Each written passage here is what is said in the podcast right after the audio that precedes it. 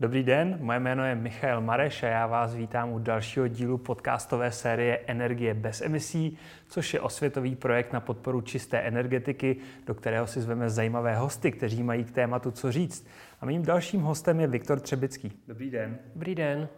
Viktor je spoluzakladatel neziskové organizace CI2, která se zaměřuje na udržitelný rozvoj, vzdělávání, publikační činnost a vědu s výzkumem. Jejím cílem je eh, prosazovat udržitelný rozvoj ve spolupráci se soukromou sférou, veřejnou zprávou a si vzdělávacími institucemi. Viktor vystudoval ekologii a ochranu životního prostředí. Ve své dizertační práci počítal uhlíkovou stopu, což bude téma, o kterém se dneska budeme nejvíce bavit. Mezi jeho velká témata patří právě ekologická stopa, vliv jedince na životní prostředí a změnu klimatu. Viktore, vás média titulují jako analytik uhlíkové stopy, což předpokládám, že je profese, která zhruba 10-15 let zpátky ještě neexistovala. No je to pravda, já i s tou dizertací jsem poměrně narazil a měl jsem jako obavy, jestli to vůbec obhájím na přírodovědě, protože jsem nepočítal nožičky broukům nebo něco podobného a počítal jsem opravdu uhlíkovou stopu návštěvníků Národního parku Šumava a tehdy to bylo docela nové téma a nebylo považováno dlouho u nás v České republice za, za důležité.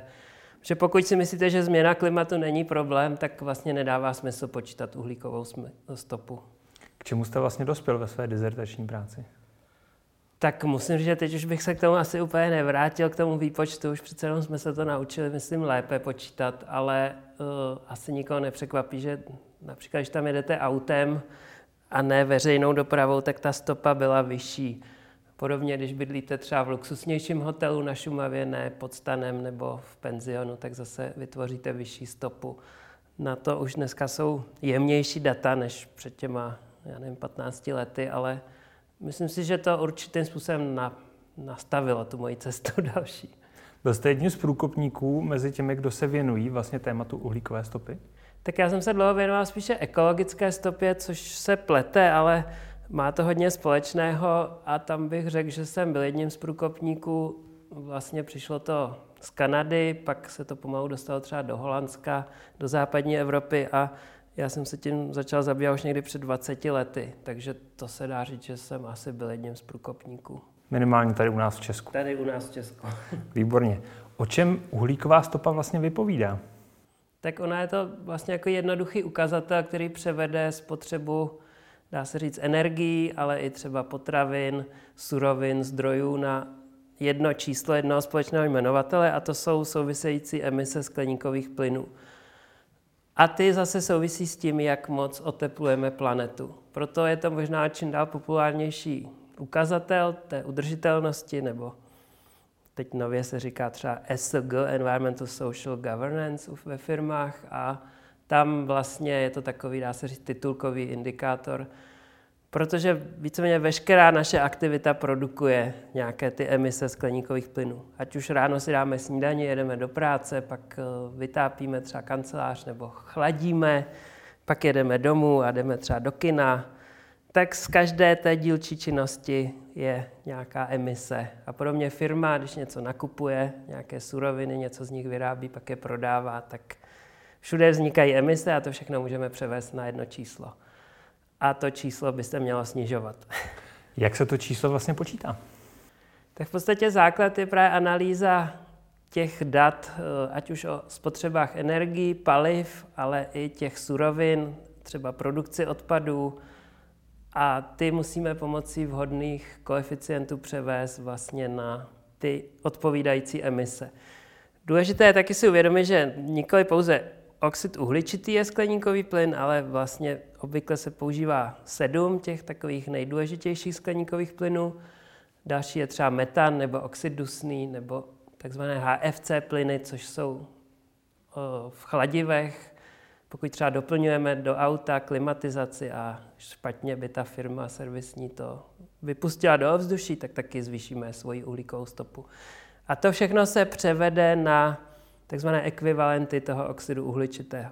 Takže třeba 1 kg metanu je mnohem silnější skleníkový plyn než 1 kg oxidu uhličitého, takže se musí vynásobit 28.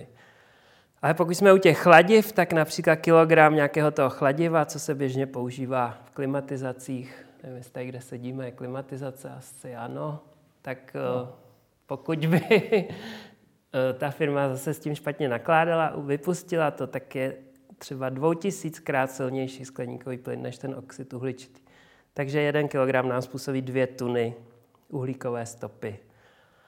A ročně, když my převedeme, kdybychom vzali globální uhlíkovou stopu, tak je to těžko představitelné číslo, zhruba 50. Eh, teď jak to 50 a pak je tam 9 nul, takže to je... Hodně. To je hodně, to je 50 miliard, ne, bilionů tun vyprodukujeme ročně jako civilizace. A která z těch každodenních běžných lidských činností je nejnáročnější právě na tu individuální uhlíkovou stopu? Tak tam jednoznačně je to naše bydlení a způsob vytápění. Spousta lidí si myslí, že to je třeba doprava nebo já nevím, to, co jíme, co je také důležité, ale ta osobní stopa v České republice je, je zhruba kolem pěti tun těch ekvivalentů oxidu uhličitého na osobu a rok a z toho nějaký dvě tuny v průměru bude to bydlení. To znamená způsob vytápění, což má spousta lidí neovlivní, pokud bydlí v domě s dálkovým teplem, tak eh, to samozřejmě ovlivní spíše město nebo provozovatel té teplárny. A pokud bydlím v rodinném domě, tak už to můžu lépe ovlivnit. Pokud třeba za teplým dům, tak to snížím. Na dalším místě pak eh, je jak u koho, ale je to právě ta spotřeba potravin a ta doprava. Pokud někdo hodně cestuje, ať už osobním autem nebo hodně létá, tak eh, tam to taky může být několik tun za rok. A pak vlastně spotřeba zboží zase, samozřejmě pokud eh, často třeba dámy nakupují nové oblečení, tak eh, to taky není úplně bez, bez uhlíkové stopy, nebo cokoliv, kosmetika, to, co je baleno v plastech, ale obecně ten nejdůležitější část je to vytápění. Když jsme se bavili o tom výpočtu, tak existuje nějaký standardizovaný vzoreček, nebo řekněme, že každý vědec, každá země si to počítá podle svého? To naštěstí už taky víc než 10 let firmy mají takzvaný GHG protokol, což je vlastně globálně nejpoužívanější standard. To by nedávalo smysl, kdyby to každý počítal podle svého. Ten biznis musí mít jednotné standardy, což se celkem daří. A my teď nově i hodně využíváme izonormu, že je na to i izonorma na uhlíkovou stopu ve firmách, takže je možné to ověřit vlastně třetí stranou. Takže ta firma pak si to většinou stáhne třeba na obrat nebo na jednoho zaměstnance a dokonce to vypadá, že toto ve velmi blízké budoucnosti bude v podstatě povinné pro firmy aspoň od nějaké velikosti si tu základní stopu stanovit. Protože pokud se to neděje zatím, je to víceméně dobrovolné, tak samozřejmě ty emise těžko snížíme, pokud nevíme, jak na tom jsme. Podobně třeba státní instituce, když si vezmeme v České republice, tak možná bychom o tom ani neměli mluvit, ale tam je to opravdu velmi slabé. V podstatě nejenom, že nesledují spotřebu energie, a už vůbec nesledují často tu uhlíkovou stopu, takže vlastně nejdou příkladem, což by si myslím, že by měli jít v tom když máme nějaké ty klimatické cíle a v podstatě město třeba neví, kolik vyprodukujete těch emisí nebo kolik jeho příspěvkové organizace, což není nic složitého spočítat, ale myslím si, že by se to mělo zavést, protože jinak to těžko snížíme, když to neměříme. Od kdy se počítá uhlíková stopa ve světě? Tak já bych řekl, že to je jak zhruba 15 let. Oni ty emise na národní úrovni se počítají déle. To už v podstatě 40 let víme, že je problém změna klimatu a ty bilance na národní úrovni se dělají. Nicméně ty firmy naskočily trošku později, ale takovým jako hodně používaným indikátorem se to stalo, bych řekl, tak hlavně v těch posledních pěti letech. Jak globálně, tak postupně i v České republice se to mění k lepšímu. Vy jste na začátku říkal, že je rozdíl mezi uhlíkou a ekologickou stopou. Dokázal byste to nějak v kostce popsat v čem? Tak vlastně jednotkou té uhlíkové stopy jsou ty tuny ekvivalenty oxidu uhličitého. Můžeme si to představit jako plyn, který máme i tady v místnosti. Je zvláštní, že plyn něco váží, ale je to tak. a váží docela dost těch objemech, co produkujeme. Kdežto ta ekologická stopa se měří v tzv. globálních hektarech a je to vlastně jakýsi plošný ukazatel. Tam my převádíme spotřebu zdrojů a produkci odpadů na jakési ekvivalenty biologicky produktivní půdy. Výhodou té ekologické stopy proti uhlíkové je, že můžeme porovnávat na úrovni státu nebo jednotlivců, jak si stojíme. Jestli máme vyšší ekologickou stopu než takzvanou biokapacitu nebo nižší. Takže třeba u nás ta ekologická stopa je zhruba třikrát vyšší, než kolik naše ekosystémy, naše společenstva tady v České republice vyprodukují. A to je možné díky tomu, že velkou část zdrojů dovážíme. Pokud bychom vzali fosilní paliva, třeba pro aut, jako dopravu, tak tam v podstatě ze 100% jsme, nebo z nějakých 95% jsme závislí na dovozu. Ale samozřejmě u řady dalších surovin zdrojů dovážíme krmiva pro, země, pro zemědělská zvířata, hospodářská zvířata. Takže proto vlastně ta stopa naše je vyšší než biokapacita. Ale země, typicky nějaké jihoamerické země nebo i africké, které mají relativně ještě nízkou spotřebu a mají hodně těch produktivních ploch, tak vlastně nevytvářejí ten ekologický deficit, ale jakoby se vejdou do, do té své kapacity. A v podstatě všechny evropské země, ty ekonomicky vyspělé severoamerické, ale bohužel už i ty azijské, které tak rostou ekonomicky, tak vytvářejí ekologický deficit. Jak se liší uhlíková stupa u různých společenských skupin, teďka myslím rozvrstvení podle věku, pohlaví, majetku? To je zajímavá otázka. Asi před měsícem Český rozhlas dělal tak, nebo zveřejnil výsledky velkého průzkumu, kde i zjišťovali, jak vůbec to vnímají ty různé skupiny.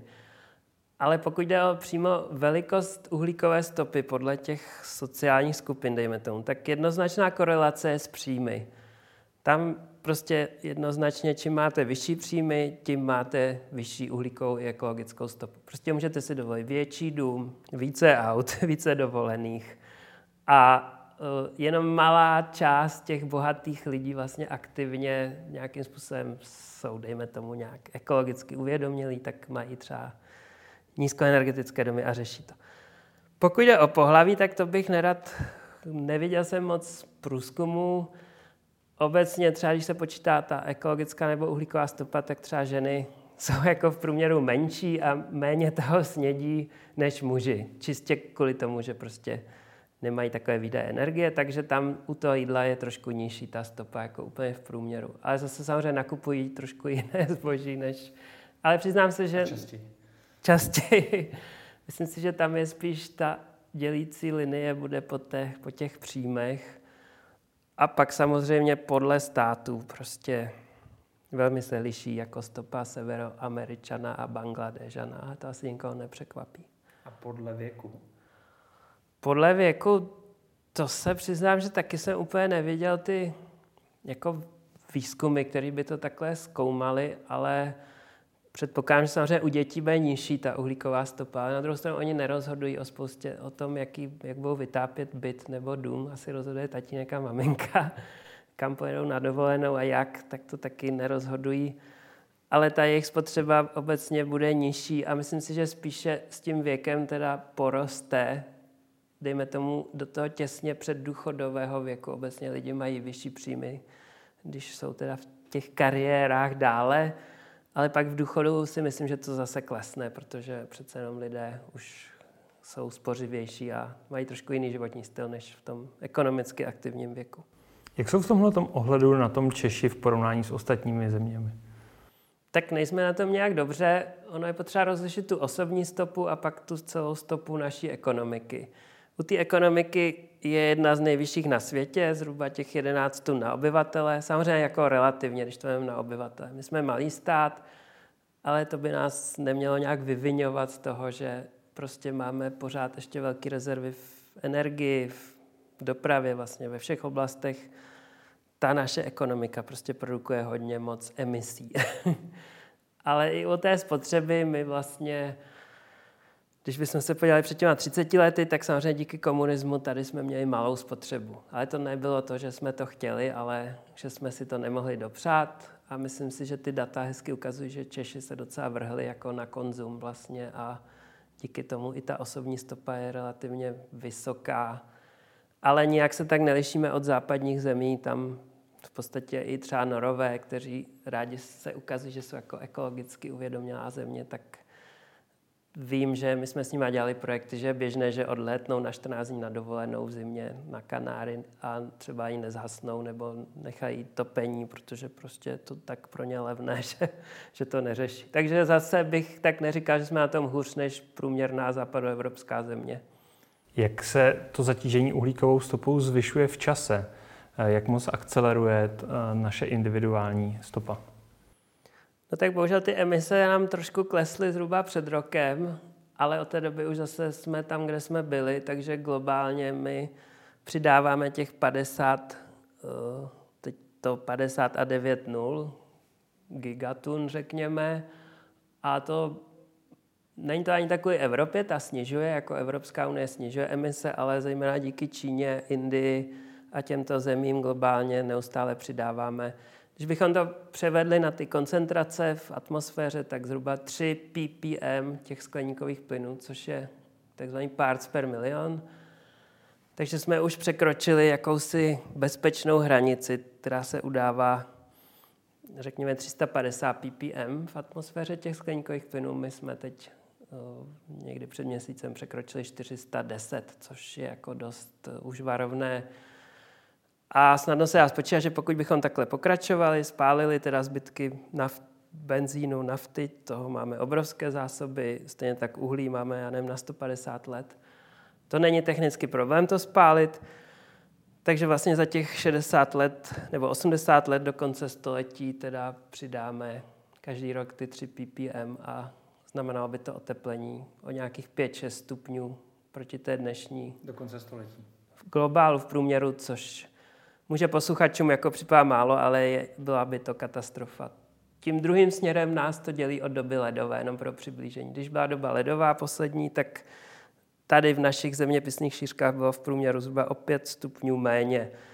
A znamenalo to, že někdy nad Berlínem byl ledovec tlustý několik set metrů a prostě tady v podstatě bylo úplně jiné klima. Ta příroda vypadala samozřejmě úplně jinak.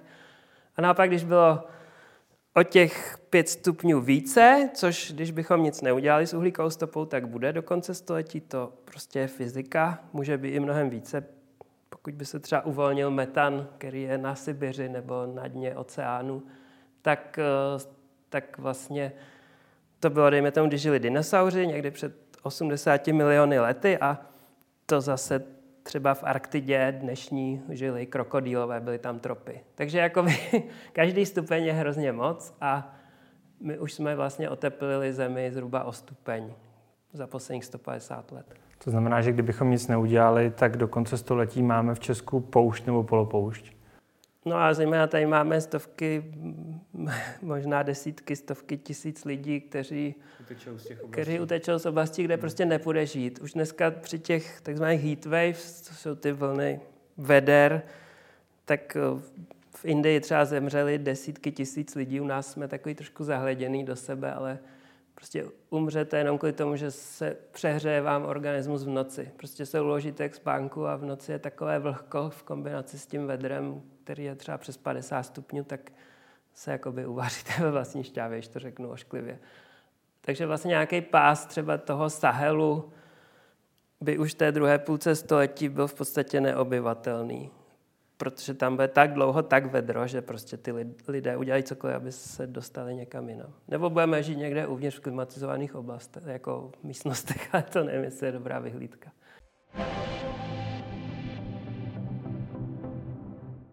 Co může každý z nás udělat pro to, aby se ta uhlíková stopa a i ta ekologická vlastně začala snižovat? Já myslím, že první je jako si vůbec uvědomit, že nějaký problém máme, že jako dlouho v Čechách jsme to spochybňovali, nebo i bohužel naše nejvyšší představitelé dnes to spochybňují, dá se říct, docela efektivně.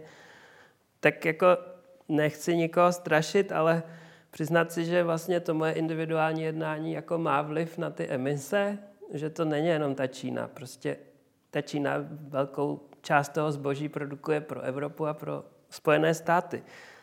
Takže pokud já si nekoupím tak často nějaký hračku pro své dítě nebo nevím, nový telefon, který když je iPhone, tak je ve výsledku stejně v Ázii vyroben, tak tu stopu snížím. Takže myslím si, že jednoduchý pravidlo je se zamyslet, jestli jako si chci vzít na triko, že dejme tomu moje vnoučata budou mít jako velký problém vůbec existovat v takovém standardu, jako my jsme prostě byli zvyklí celý život. Ale samozřejmě naprostá většina lidí s tímhle, když to řeknu, etický nebo morální problém nemá. A pak jako není problém mít auto se spotřebou 6 lit, jako s motorem objemu 6 litrů a prostě dovolená na Seychelách. Samozřejmě pokud si ty peníze vydělám, tak se na to můžu dívat, že taky chci utratit. Takže je to velmi problematický, jsem zjistil za těch 20 let, nebo víc než 20 let, co se tím zabývám, někomu říkat, jako omez se kvůli něčemu, jako je zvýšená teplota o 5 stupňů do konce století. To mi si moc nezabírá. Tak to zkuste ukázat na svém osobním příkladu. Co vy děláte pro to, aby vaše uhlíková stopa byla co nejmenší? tak to se mě tady více ve všech hovorech, takže já si ani kvůli tomu už teď nemůžu koupit auto. takže já nemám třeba auto a půjčuju si auto, i, i když jako mám děti a podobně, tak je to samozřejmě obtížnější, ale půjčuju si, dejme tomu, docela často auto, když teda jezdím třeba s dcerou na kroužky, ale snažil jsem se pořídit bydlení, kde teda to můžu nějak jako řešit, takže už před 20 lety jsme koupili jako starý dům, který se nějak zrekonstruoval, aby teda byl pokud možno úsporný a vytápím ho těch 20 let. Vlastně biomasou, což je docela jakoby časově náročný, musím říct, ale ta biomasa se bere jako uhlíkově neutrální, že vlastně to, co ten strom pohltí za svůj život, tak vy uvolníte tím spálením. Když toto uhlí, to už jsou rostliny, které dávno se jako změnily. no a na střeše mám teda solární panel jako fototermický, který úplně jednoduchý princip, ohřívají teplou vodu, když svítí sluníčko jako dneska. A pak teda se snažíme i ve firmě, víceméně opravdu preferujeme na schůzky i ve firmách, i třeba na Slovensko máme klienty, tak víceméně z 90% jezdíme veřejnou dopravou. Takže často v té firmě, zejména na Slovensku, nechci se dotknout našich bratrů a sester, ale když tam člověk přijde vlakem, tak to zbudí opravdu úžas, jako, že mu ve firmě nedali na auto. Takže i ty kulturní vzorce jsou jako ještě u nás hodně, bych řekl, jinde než třeba ve Skandinávii, že tam je běžný, že ministr, ministrině jezdí do práce jako veřejnou dopravou. To se u nás zatím jako nenosí úplně. No. Takže máme služební dvě skládací kola s kolegou. Jezdíme do práce na kole a po Praze je to super na tom kole. A snažíme se řešit tu mobilitu. No. Tak já můžu potvrdit, že i sem za náma do studia jste přijel na skládacím kole a vlakem, to znamená, že minimálně dneska jste splnil svůj část. Eh, jak moc náročné to ale pro jedince je se uskrovnit, trošku eh, snížit ty svoje nároky na život? Tak já jsem zatím vůbec nemluvil o té části, která je ale překvapivě velká, zhruba čtvrtina té stopy může být spotřeba jídla. A to jsem taky zjistil, že na to jsou lidi vůbec nejcitlivější, že jako jsou ochotní si třeba pořídit ty panely, když jim na to stát půjčí ještě půlku. Možná časem budou přinuceni si koupit elektromobily, když to samozřejmě bude velmi drahé. Ale pokud jde o spotřebu masa, tak to je pro většinu lidí jako nedotknutelný. Ale ukazuje se, že třeba kdybychom jeden den v týdnu, jsem teď nedávno počítal, všichni Češi, Češky si nedali maso, tak ušetříme stovky tisíc tun té uhlíkové stopy, což se dá srovnat třeba s velkou cementárnou. Jeden den v týdnu myslím si, že nikoho nezabije, jako si nedat maso a opravdu by to mělo ten vliv. Takže to si myslím, že je zvládnutelné pro každého. Ale druhá stránka, že nám musí pomoct ten stát a musí nám pomoct ty firmy. Prostě my to, co budeme nakupovat, musí mít nižší stopu a na tom se teď díky bohu jako začíná docela pracovat. Ať už je to tlak z, Brus- z Bruselu, si můžeme říkat, nebo jakýkoliv, ale já bych byl optimista v tom, že třeba za 20 let to, co spotřebováváme, bude mít prostě nižší stopu. Protože banky už nepřestávají půjčovat na něco, co bude jako vyšpinavé a vysokouhlíkové nebo si to budete pořídit, ale budete platit z toho prostě nějakou uhlíkovou daň.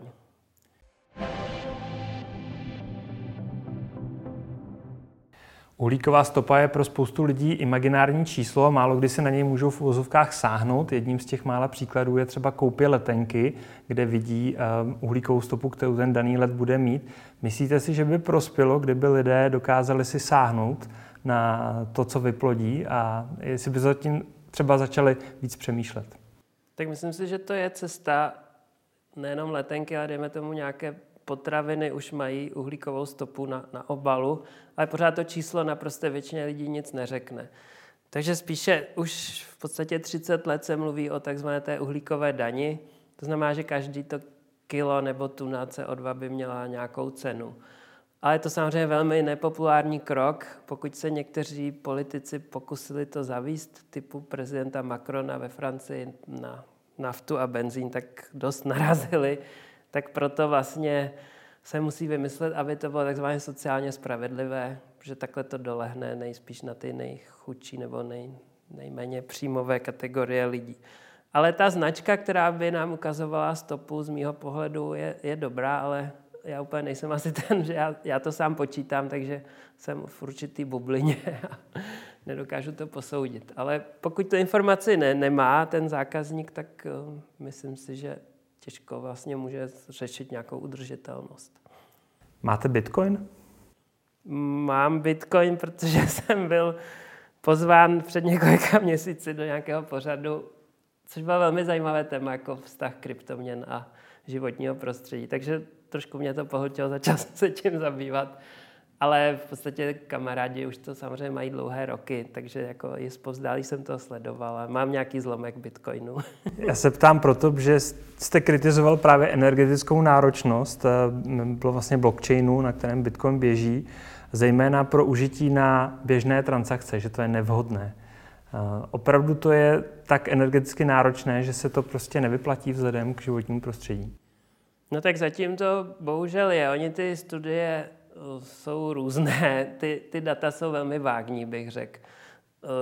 V podstatě ty, ta kryptokomunita je taky docela sevřený celek, jak jsem to poznal z povzdálí a Oni tvrdí, že naopak to může být vlastně odstartovat právě tu energetickou revoluci a využívání těch obnovitelných zdrojů v mnohem větší míře.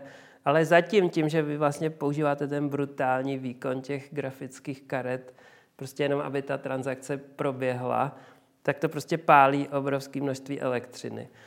A snad ani ty zastánci neříkají, že by to se mělo používat pro běžné transakce, možná nějaký ten Lightning Network, ale jako zatím to vypadá, že to je spíš jakési to digitální zlato.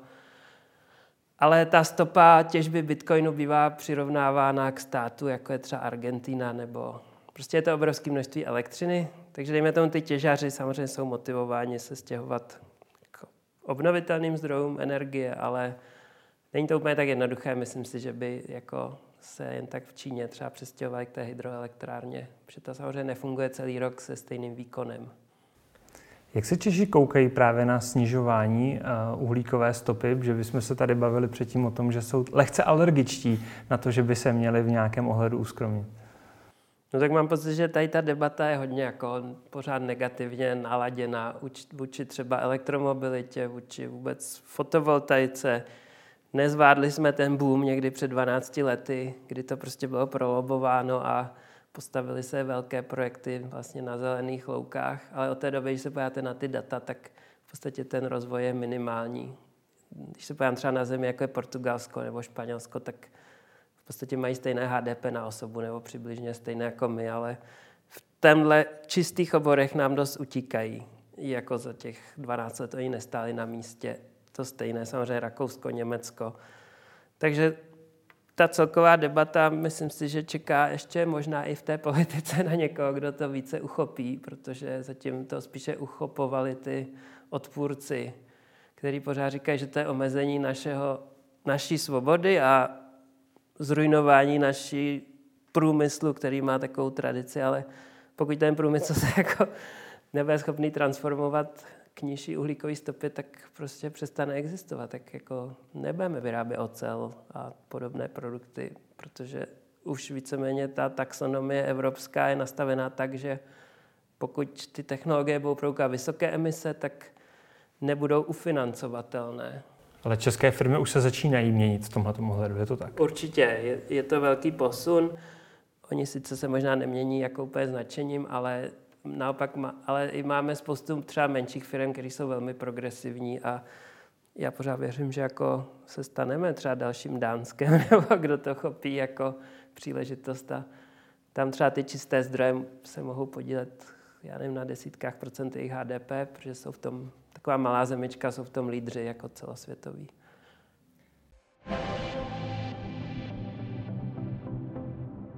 Velkým tématem vaší neziskové organizace je i adaptace měst na klimatickou změnu. Tak by mě zajímalo, jak jsou na tom česká města, jak se adaptují na to, že teploty stoupají, je tady sucho, velké výkyvy počasí, jistá nepředvídatelnost. No tak eh, to je poměrně složitá otázka. Řekněme desítky měst z těch stovek, co máme v České republice, tak už si zpracovali nebo nechali zpracovat nějakou takzvanou tu adaptační strategii, která by měla řešit právě to, že ty města budou opravdu teplejší, že budou častější přívalové srážky. My vlastně už nejsme schopní zmírnit tu, nebo zastavit tu změnu klimatu. My ji můžeme zmírnit, ale to, že se oteplí, už je jasné. To se možná mohl zmínit, možná překvapí posluchače, ale třeba pětina toho uhlíku, co teď uvolníme, bude v atmosféře vlastně i třeba za 300 let. Takže pokud my nebudeme mít technologie, kde bychom aktivně odčerpávali zpět ten uhlík z atmosféry, což spousta lidí věří, že třeba za 80 let mít budeme, tak eh, se ta města oteplí a oni teda, řeknu, ta progresivnější se na to nějakým způsobem chystají. Takže zase příklad opatření je třeba využívání dešťové vody na závlahu zeleně ve městě. Je zajímavé, že vlastně běžně se ta zeleň zavlažuje normálně pitnou vodou, což je nejenom drahé, ale vlastně i trošku nesmyslné. Ale samozřejmě na to, abychom mohli zavlažovat dešťovou vodu, tak musíte vybudovat nějakou infrastrukturu, aby v podstatě u každé třeba veřejné budovy, ale i soukromých budov byla nádrž podzemní, kde když zaprší nám na jaře nebo v zimě, tak tu vodu jímáte a pak ji můžete využívat třeba na splachování nebo na to zavlažování. Je to poměrně jako investičně náročné a myslím si, že ještě čeká docela velký kus práce města, aby se proměnila a aby byla opravdu líp přichystaná na tu změnu klimatu. Kde brát inspiraci mezi třeba světovými městy, kde v tomhle ohledu pokročili nejdále? Tak vlastně u nás to nastartovali Norové. Já jsem o nich mluvil tak trošku nehezky, jak teď zase můžu pochválit, že oni z takzvaných norských fondů už někdy před 6 lety začali dávat právě peníze městům a neziskovkám, aby vůbec se začali zabývat těmi adaptacemi takzvanými. Protože tehdy to u nás vůbec se neřešilo. Takže oni vlastně jakoby solidárně nám dali dotace a teď jakési další kolo. A my jsme byli i ze zástupci, zástupkyněmi teda českých měst, moravských na vlastně studijní cestě v Norsku.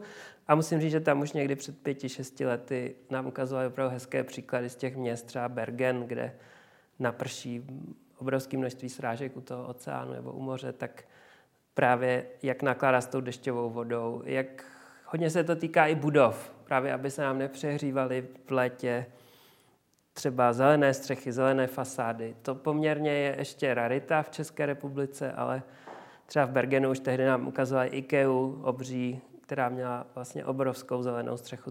Celý ten obchod té IKEA tam měl zelenou střechu. Kromě využití dešťové vody, jaká jsou ty zásadní opatření, která by česká města nebo i české firmy mohly přijmout, že jsou na bílední, že se stejně musí stát a mohli bychom eh, s tím pohnout co nejdřív? tak je potřeba to asi rozdělit na takhle ta mitigační opatření, což je snižování té uhlíkové stopy a ty adaptační. Že často to adaptační opatření nám může jít proti mitigacím, což je trošku problém. Typicky třeba pokud si pořídíme klimatizační jednotku, tak sice nám udělá příjemnější interiér, ale spotřebovává nám elektřinu a ještě tam je to chladivo, o kterém jsem mluvil, které může uniknout a zvětšit tu uhlíkovou stopu. Takže ideálně jsou opatření, která se potkají jako adaptačně i mitigačně, což může být třeba ta zelená fasáda.